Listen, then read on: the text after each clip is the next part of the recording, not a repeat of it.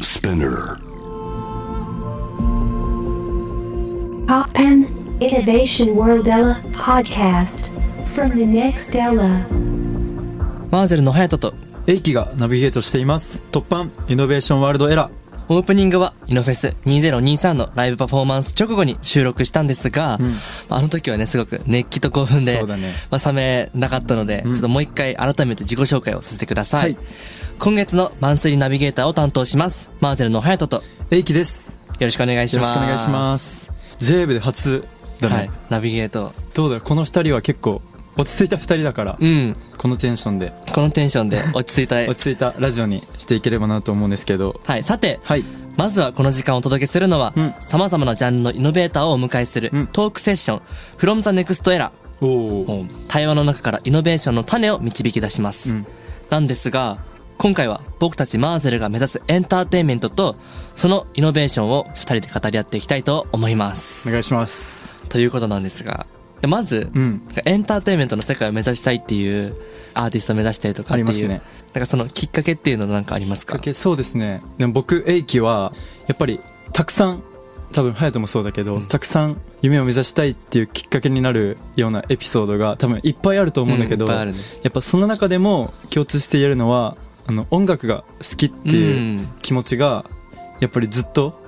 冷めなかったっていうことと、やっぱこの音楽で勝負していきたいっていう気持ちがずっとあったから、うっん。ていうのが一番大きいかな俺はそうだよね。隼人はどう僕も英樹の言ってる通りで、まあ、音楽が好きっていうのとなんか昔からダンスしたりとか、歌ったりとかなんかそういうので人前に出るのがすごく好きだったから確かになんかそれを自分が将来できたらいいなっていうのはずっと思ってたかな、ううんんやっぱ好きが一番やっぱみたいなとこあるよね、うん結局もうマーゼルの8人全員音楽が好きでやってるから、うんみんな共通してるかなってそこはめっちゃ思う確かに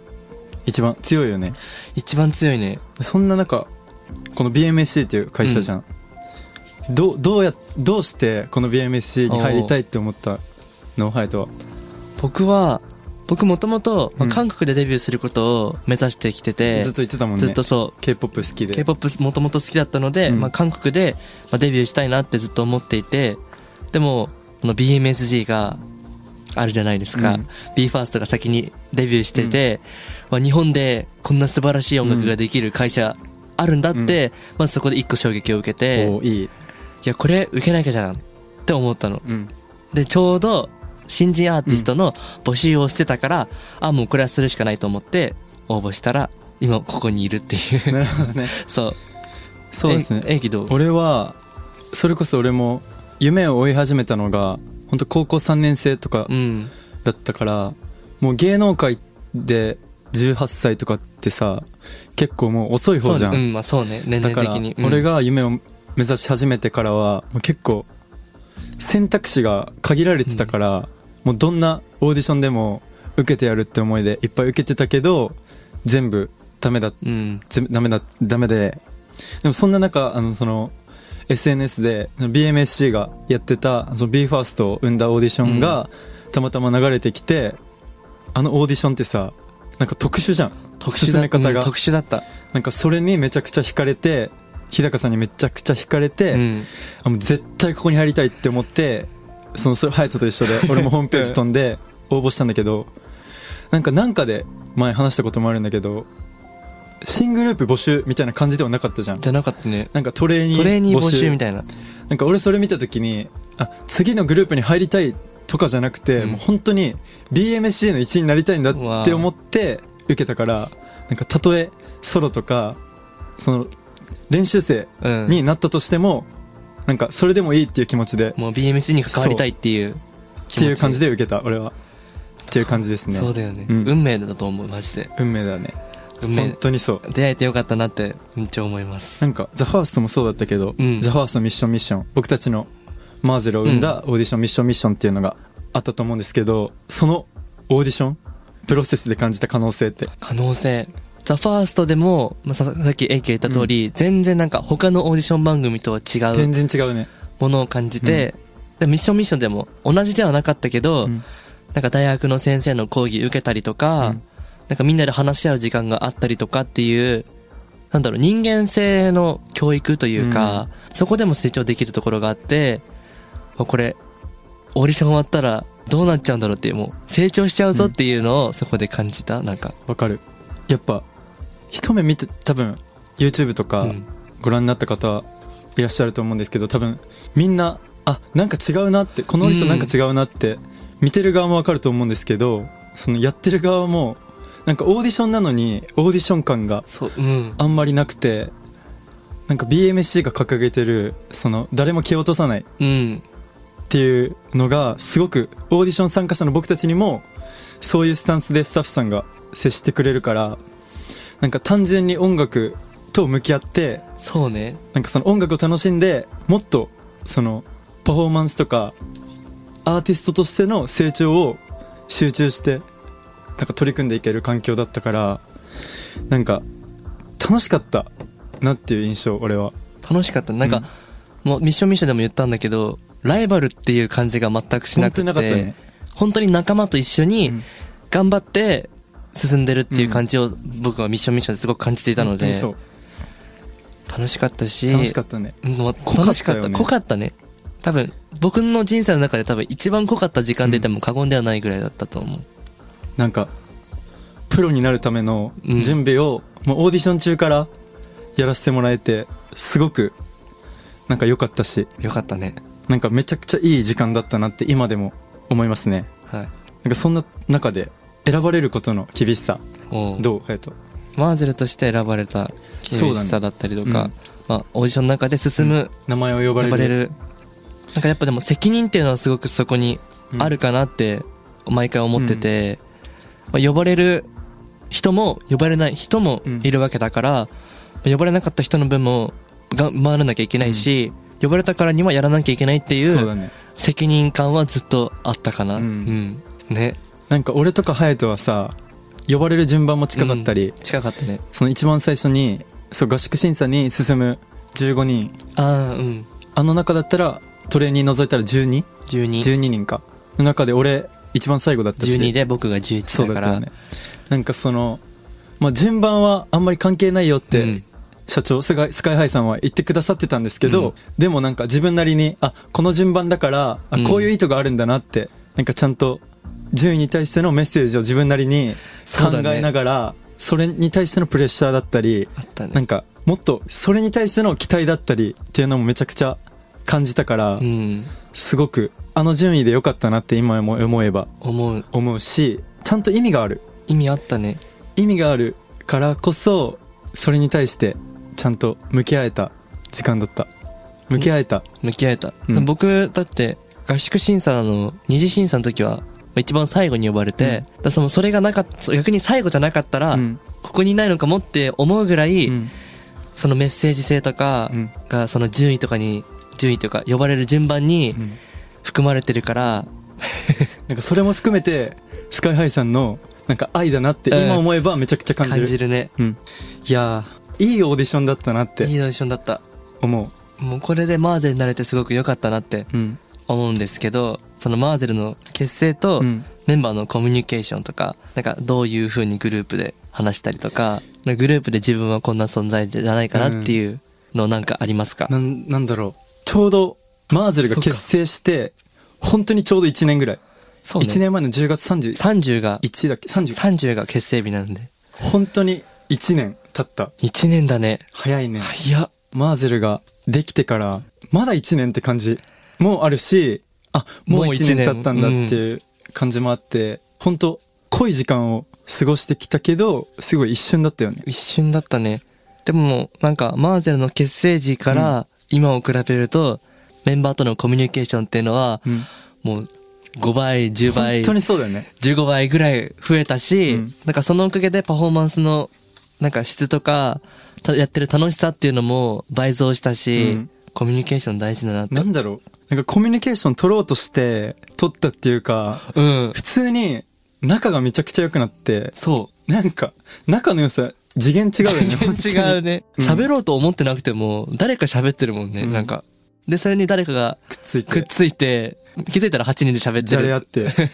なんか多分 YouTube コンテンツとか、うんそれこそ SNS のあのリアルタイムのライブとか、うんで8人が喋ってる姿とか、多分世に出てると思うんだけど、ほんとそのまんまうん楽屋も本当にあ楽屋のもあのまんままだし移動中のバスと かもあのまんまだしそうだねなんかそのままライブに出れてるからこそ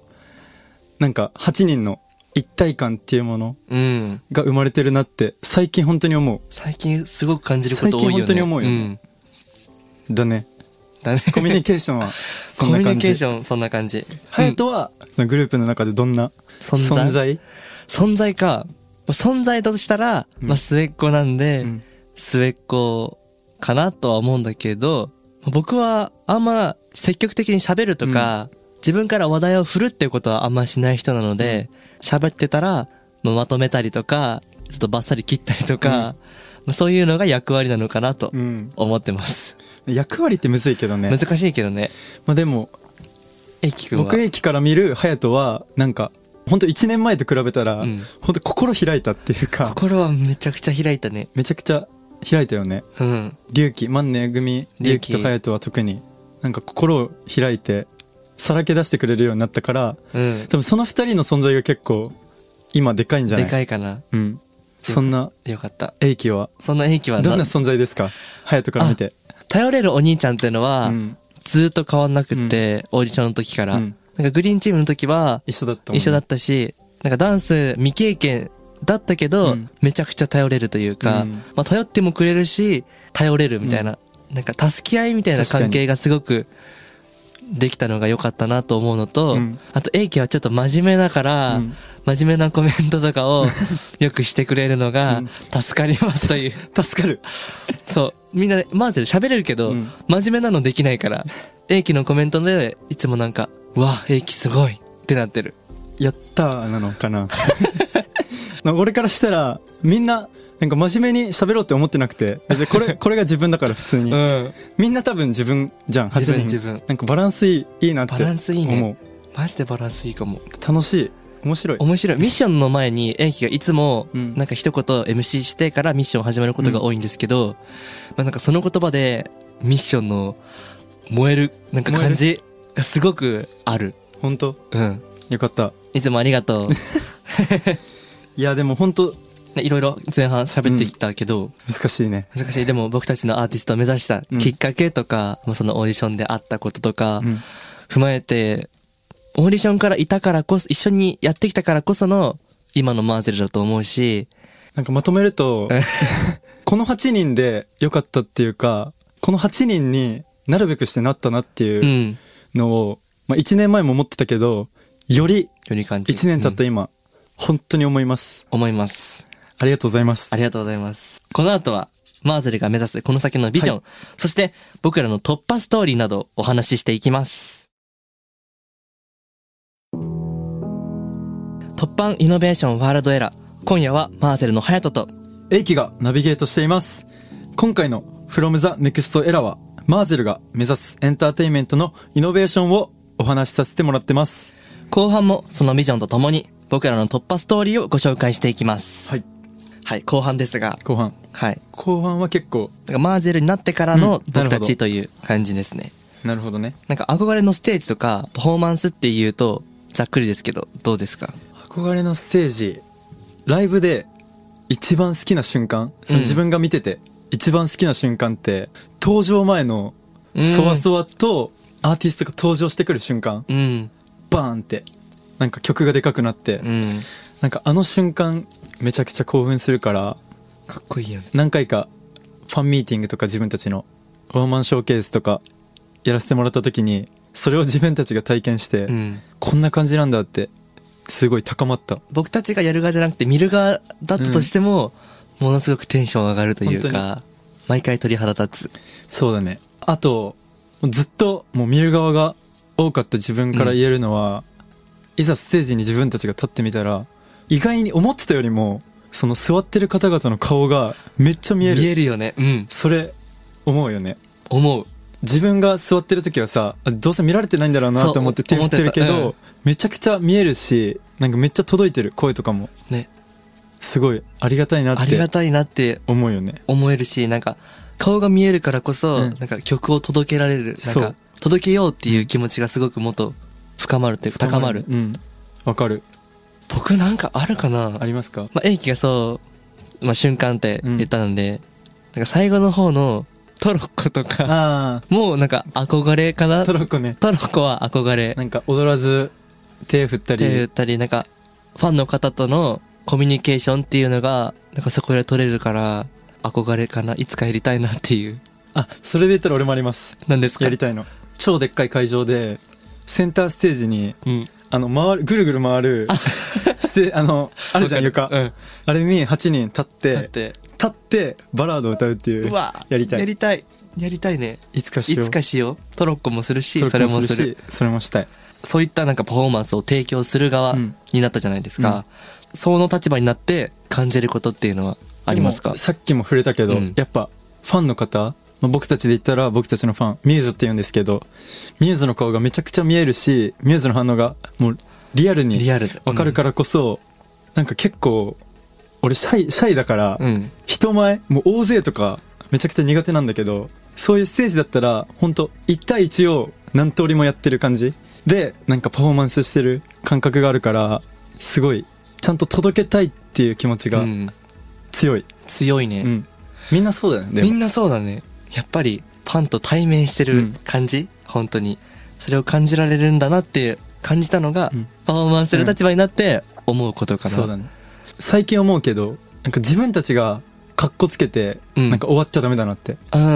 わざわざ遠くから来てる人もいるわけじゃん、うんだからいい時間になんか幸せになってうん帰ってもらいたいじゃんやっぱマーゼルそうだのねテーマだけどうん。幸福っていう幸福を分け与えるっていう。うん。なんかそういうのを最近意識し始めてからかっこいい曲はもちろんパフォーマンスかっこよくパフォーマンスするけどそれ以外の楽しい曲とかだったらなんか思いっきり一緒にそうだね楽しんで、なんか一緒にいい空間を作るっていうことを最近リハでもやってるよね僕たちが楽しんだら、もっとミューズの方も楽しんでくれるっていうことを最近気づいたというか。最近気づいた気づいたねう。ん、だからもっとそういうとこ意識してなんかいいライブを作れるようにもっとうん。なっていきましょはい。うマゼル頑張りましょう。はい、はい続いて今回、はいイノフェスではテクノロジーとの共演というのうがん一つのテーマにもなっているんですが、僕たちがチャレンジしてみたいテクノロジーを使った演出とかパフォーマンスっていうのはありますかそうですねテクノロジー曲中って結構難しいまあ、うんやってる方とかもいいらっしゃると思うんですけどなんか一番やってみたいなっていうのは曲前とかうん。一回ショーがバーンって終わってなんか無音が続いた時になんか一人ずつ入場してきて、うん。その時になんかテクノロジーとかを使ってなやんりかたい登場のなんかなんかプロジェクションマッピンそうそうそグうとかやってみたいかやも。ってみたいありますかなんかでも僕は曲中うにんのなんか映像とかうを凝ったというか、うんまあテクノロジー使ったやつをやってみたいかなって思う。今回も多分やると思うんだけど、そういどんうな。になるんだろうねね、僕たちまだ見てないからうん、気になるんで想す。像つかないよねそう、想像つかない。きっとすごいきっとすごいです。見てみたいね早くやりたいですね。早くやりたいね直近のビジョンビジョン、目標ですよね。マーゼルとして個人かありますかなんマかーゼルとしては、たくさんの方に音楽を届けたいので、うんまずはたくさんの方に僕たちの存在を知ってもらうということが、僕たちのまずビジョンうんではあります。うんはい。そうですね僕エイキはマーゼルとしてはやっぱハヤトも言ったけどミューズの輪をもっとうん。広げたいっていうのがあるからセカンドシングル「カーニバル」だったりこれからたくさん曲を出していくと思うんですけどやっぱライブが何よりも好きだからうん。いっぱいライブしたいいしっぱいライブしたいね。なんかいっぱい会いたいよねミューズミュにーズに会いたい。会える機会をたくさん作りたいなっていうのが目標だし。それそのためにもっと俺たち頑張るぞっていう 感じうで,、ん。ですはい。ダンスのクリエイティブにかける思い思いか。ダンスをなんか練習したりとか、うんまあパフォーマンスの構成とか作ったりする上で、なんか僕たちが大切にしてるのは個性を消さないっていうことかな。8人やっぱりバラバラの個性っていうのがすごくマーゼルのいいところだし、うんなんかそれを皆様に感じていただきたいから、ダンスの時はみんな個性うんは残しつつ、揃えるとこは揃えるって、マーゼルのメンバーのタクトがいつも言ってるの で、いつも言ってます いつも言ってるので、タックンが。そこかな、やっぱり大切にしてるっていうとか、うんかけてる思いっていうのは。ですねあ、同じですか同じあでもあと一個あるのはパフォーマンス中目を合わせるあーっていうか、う目が合うっ合うね。ていうところが結構マーゼルのいいところうん。だなって思うなんかその目が合う時に出る表情とかって俺たち8人の素の状態素の状態だね。なんかそういう雰囲気とかも見てる方に届けたいなってういうん思い思いだねでいつも頑張ってやってるね、楽しいなんかその方が楽しいっていうか、うんうんなんか別に合わせようと思って合わせてるわけじゃなくて、なんか自然合とうんだよね合っちゃうんだよね見ちゃうんだよね見ちゃう見たら見られてんだよねそう見たら 見られてるし見合ってるから笑っちゃうんだよねっていうなんかいい連鎖だよね、うんなんかそれがなんかそれを見えずにもやっていきたいねうん見たら見てる見たら見てるそんな感じですねはい個人的なビジョンあ目標個人的なビジョンかいろんなことに挑戦したいうんマーゼル結成してから1年経ってなんか自分のまあ心開くようにもなったし、うんなんかパフォーマンスとしても少しずつ自分のスタイルというか、うんものが確立されてきて見えてきたからこそ逆に自分がやってこなかったものとかを挑戦してみたいかなっていう目標、いいね例えば例えばラップおうそういうことねそうんうラップとか、うんもうゴリゴリダンスとかうをんうんうん今まであんやってこなかったからこそ挑戦したいなって思いまうす、んえいきくんはどうですかやっぱ8人それぞれ聴いてきた曲とか違うけど自分からしたら他7人の影響でいろんな音楽聴くようになって、うんなんかいろんな音楽が好きになって最近自分だったら結構 R&B とかあんまり聞いてこなかったんだけど、うんでもすっごいかっこいいなって思うようになったからこそもっといろんな歌い方の幅を広げたいなっていうのは最近めちゃくちゃ思って意識してやってるのとあとはマーゼルの曲を作りたい書きたいわあし作りたい聞きたいなって書いてほしい思う、なんか自主制作ってもできたらいいよね、うん、確かにダンスの振り付けも僕たちが考えたりとか、いつかやりたいよねいつかやりたいやってほしいとかなんか楽しみうん楽しみだなっていつかできるもんいつかしようねうんですはいさていろいろとお話ししてきましたが最後に僕たちマーゼルが今いるステージの扉を開いた突破ストーリーです、マーゼルとしてのターニングポイント、まあ、そのターニングポイントを乗り越えたエピソードなどをお話ししたいんですが、はい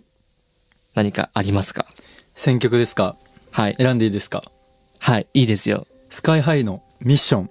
あというー楽曲をやっぱり紹介させてください。勇気づけられた一曲、はい。なぜですかでも本当ちょうど1年前、僕たちにこの曲を初めて与えられて、うんなんだ、すごい衝撃を受けて、うん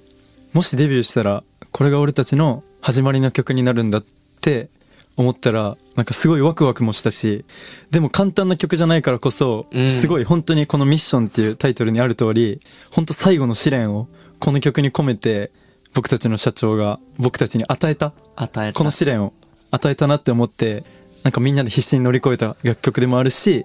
今でも歌ってる僕たちの曲にもあるからすごい思い入れのある曲です。曲です僕多分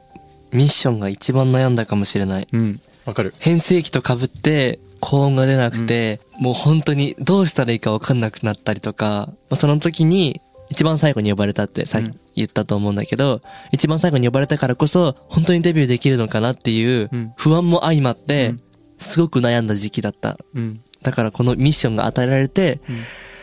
うん、やらなきゃいけないなっていうのもあったし、これが最後だったわけじゃん。うん、もうこれが終わったら、デビューできてもデビューできなくてもうん終わりだったから、そうだね。最後だね。最後だったからこそ、やらなきゃいけないっていうのをこの曲からすごく感じてたな。うん、間違いない。間違いない。じゃあそんな突破ソングはい。お届けしましょはい。一緒に行きますう。か。は。い。スカイハイでミッション。 How